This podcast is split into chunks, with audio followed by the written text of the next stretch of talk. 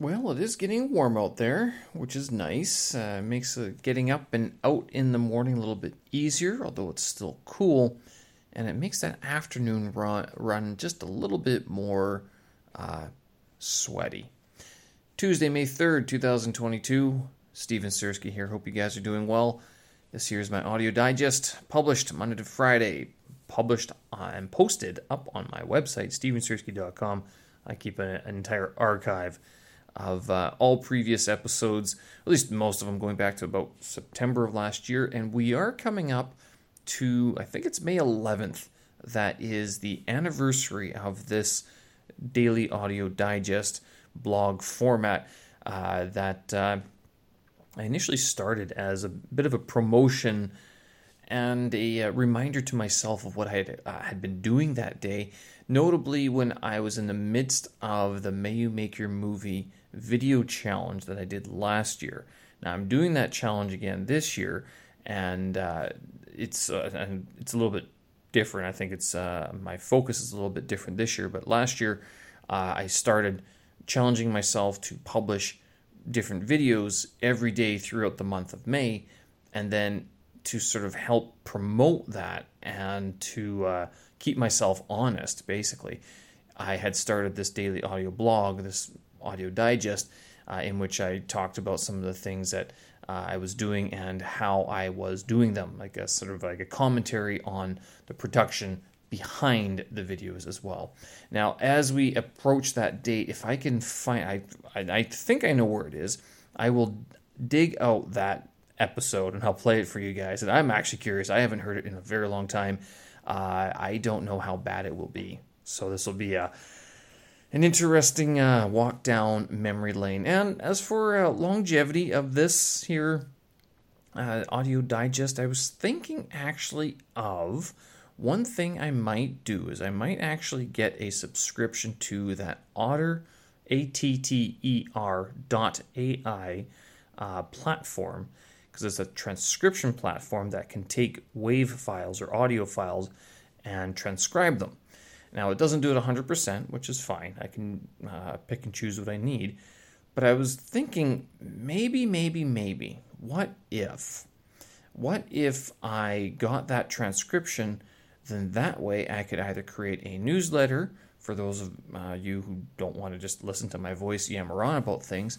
But in creating a newsletter, I would then be able to create something to read every month. So it would be it would be substantial, probably six or seven pages, I would think. And it would just, I guess it would be sort of a replication of what these audio digests are. Maybe a few other elements as well. Not entirely sure. Uh, but I've had this idea for a while, been thinking about it. And I'll tell you, I think it is something I'd like to learn more about how to do. Uh, and it's, again, given that it's me based, uh, there's no real deadline to get it done. I don't really have anything else to sell, uh, so it'd be more of an experiment and sort of a uh, um, a trial to sort of figure out whether or not I would like doing something like that on such a uh, uh, regular uh, basis.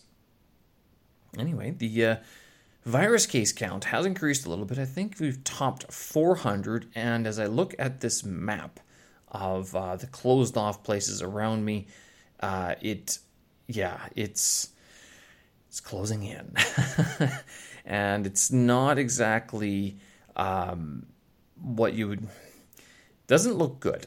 Let's put it that way. It doesn't look good, and in terms of why other people have been sequestered and some others haven't, I guess what happened a couple weeks ago, or uh, like a week or so ago, I can't remember exactly uh, what happened was that some communities, uh, seeing that this was happening, they shut their doors in precaution in an effort to um, cut off any sort of transmission of the of the virus into those communities or those compounds.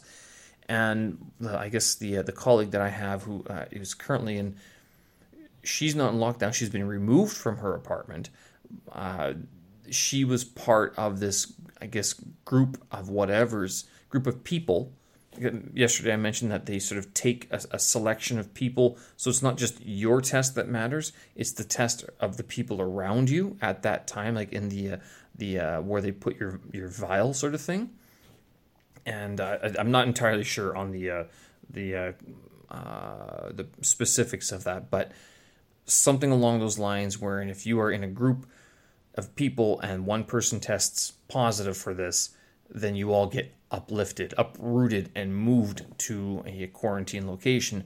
Whereas some of my other colleagues, uh, they are not removed from their apartments, but they are in lockdown. They just can't leave uh, their compounds, and I'm guessing that is was a preventative measure by the uh, community organizers or whatever to sort of stymie the flow of the of the virus. There are more cases. There are more red dots around the Chaoyang district, especially in the southern portion of it. And my area is sort of getting surrounded a little bit, uh, but it's still a little ways away. Even the apartments right next to me that got closed off last week, they are still the only ones in my immediate vicinity that have been uh, affected by this lockdown. Uh, CBD, one of the CBD buildings got shut down uh, today or this morning or yesterday, and then the uh, the Rich Mall, the SKP, not shut down but uh, medium risk. So it's uh, you can't go there, or at least it's not the best idea to go there if you don't have to. Uh, you're just asking for trouble. One thing I did notice today is that the compound Bao An, who are normally very docile, playing on their cell phone or talking with their friends type, were screaming at people to Sao Sao the uh, Kang Bao. So basically, scan the bloody QR code or, code, or we're going to keep on screaming at you. Uh, and that's I think that's what their job is basically just to make a lot of noise and make you feel very uncomfortable that someone is screaming at you. Um, spent the morning today getting through my taxes, my Canadian taxes, uh, which uh, it's they're not overly difficult when you think though. I, I know my dad would say yours aren't that difficult. he used to do them in like a day, I think, but me, I take a little while longer because I'm I'm not used to it. Uh, I don't do this often enough. My my dad used to do this for a lot of Canadian farmers um, for years. Uh, but for me, it's like, you know, I do this once a year. and one thing I uh, think I'll do this year, and goodness me, I didn't do it today when I said I was going to do it, is I'm actually going to write a note or a letter to myself or a little explanatory, explanatory uh, note, letter that would detail my thought process through going through my taxes. So that way, next year, when I look at this and I see the numbers placed in different areas, I'll be able to better understand why the numbers are there, which spreadsheet or printed piece of paper I got them from. Because what happens is that I print it off and then I realize there's a mistake, or I add something else, or I change something and that's like it, it adds to a lot of hassle and trying to keep both the digital form and the paper form up to date, like square with each other. It's a little bit uh, a little bit tricky always, and I think, of course, I mean you can scan them and document them that way and archive them, but it, you know having the paper version so you can have something to look at in your hands away from the computer screen. You have a paper copy. You're looking at your computer screen for the spreadsheet and it's like make sure you're able to work between the two mediums. Uh, if you've never done your taxes, I think it's actually one of the things I would recommend people do.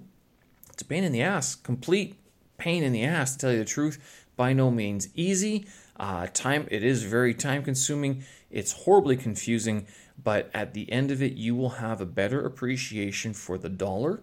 You will have a better appreciation for your money, and as I found, a better appreciation for what you, as an employee or a business owner, are willing or not willing to do as a part of your work.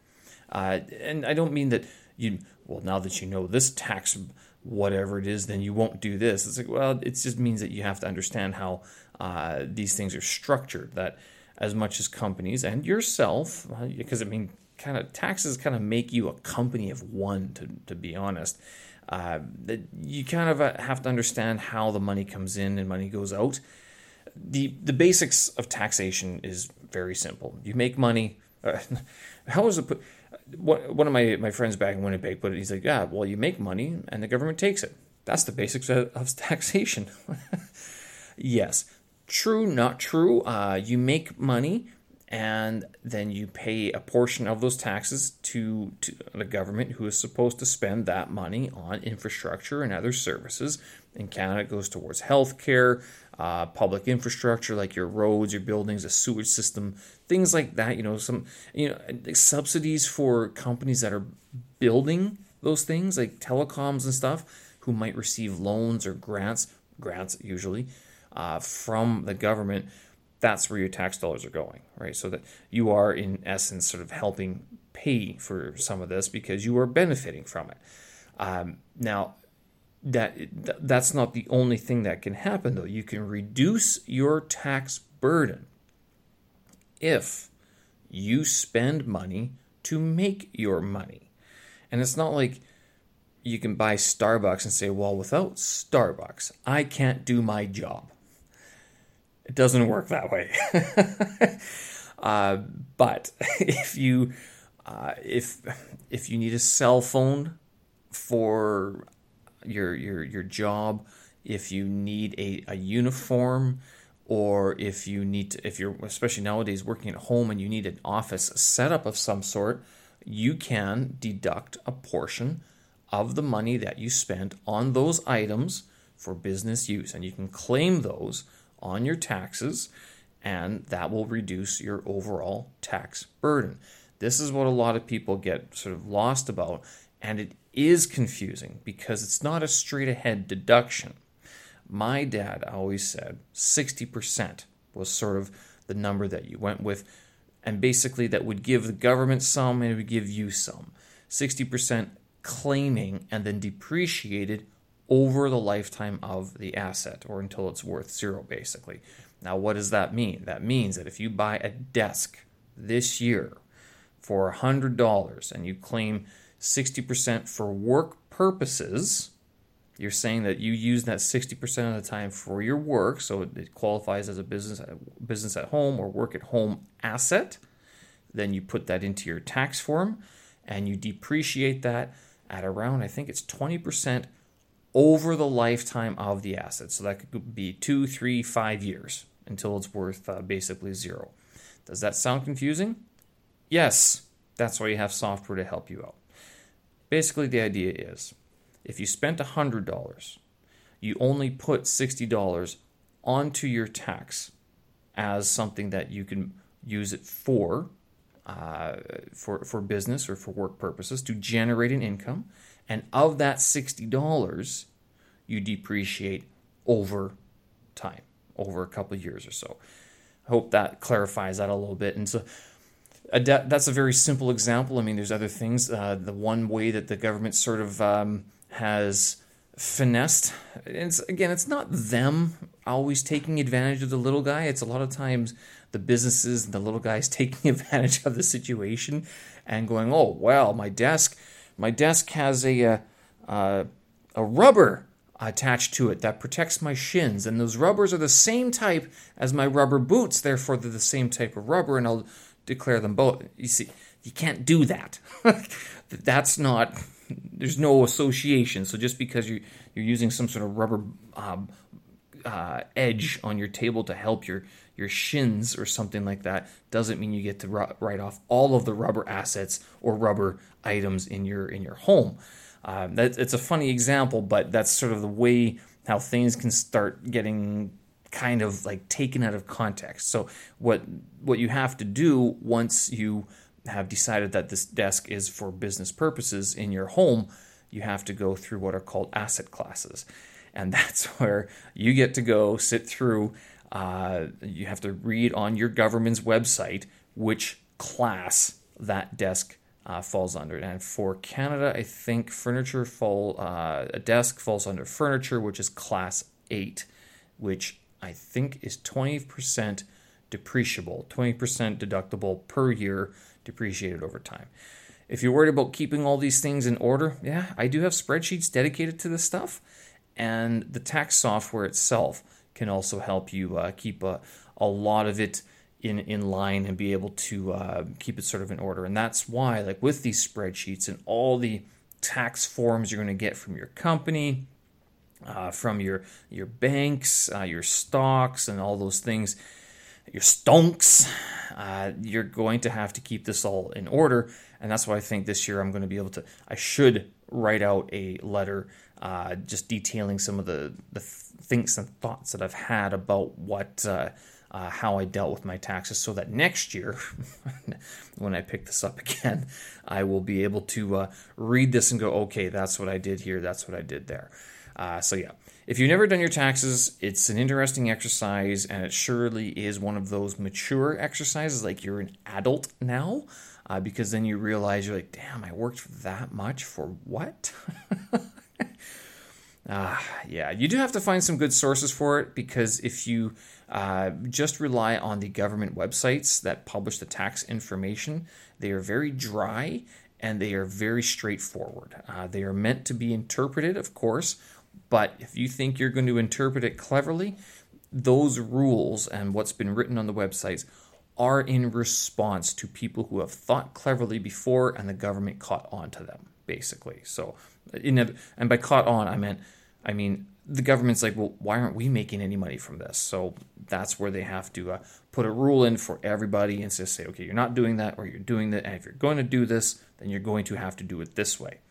Um, so that's I, I, suggest if you are interested in taxes or if you're not, at least get one book that talks about it in your country of residence or of the uh, place where you uh, uh, hail from and start reading up about it.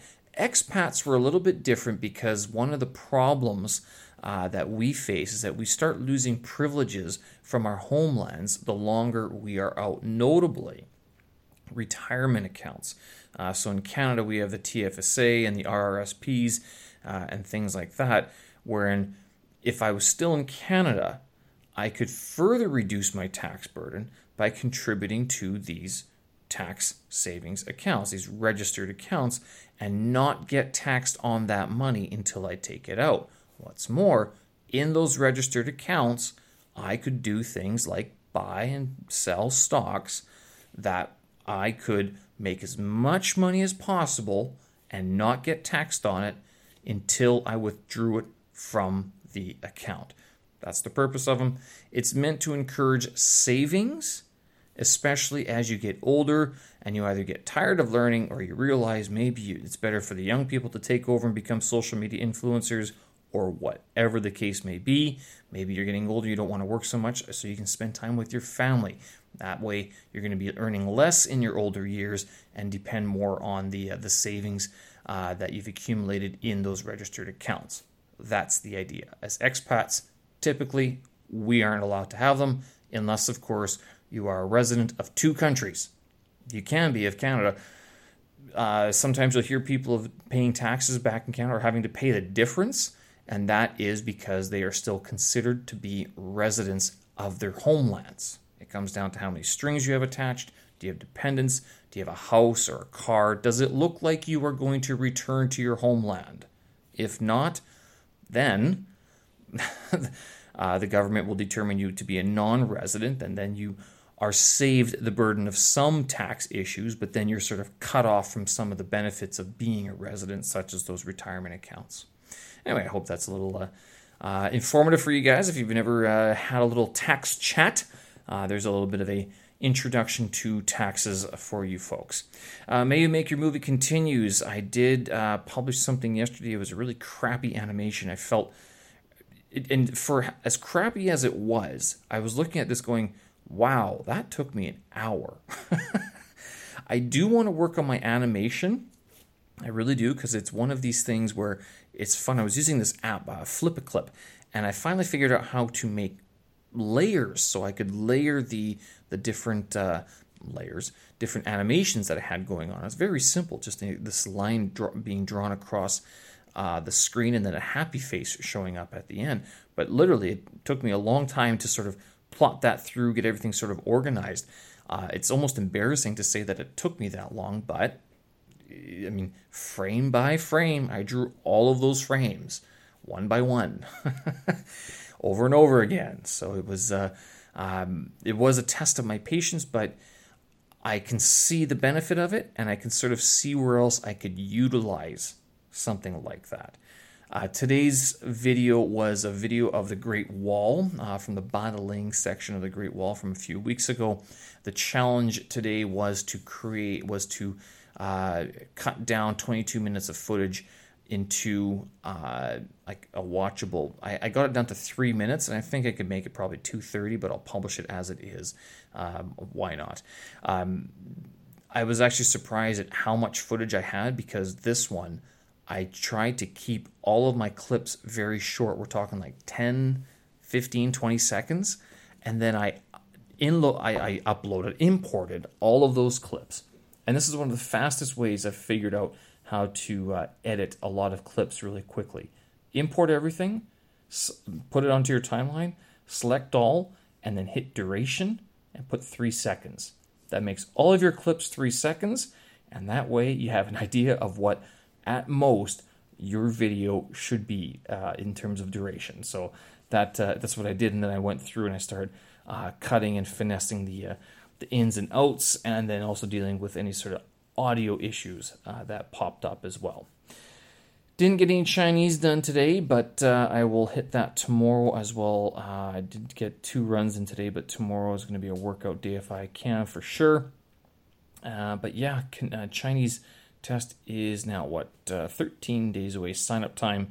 You know, I'm thinking if I still sign up for May on May 16th and I'm able to take the test mid June, that's six weeks I can hit that. I can make that work. I believe it's uh, especially one, especially since I kind of forgot to sign up for uh, uh, make myself available for some of my work days.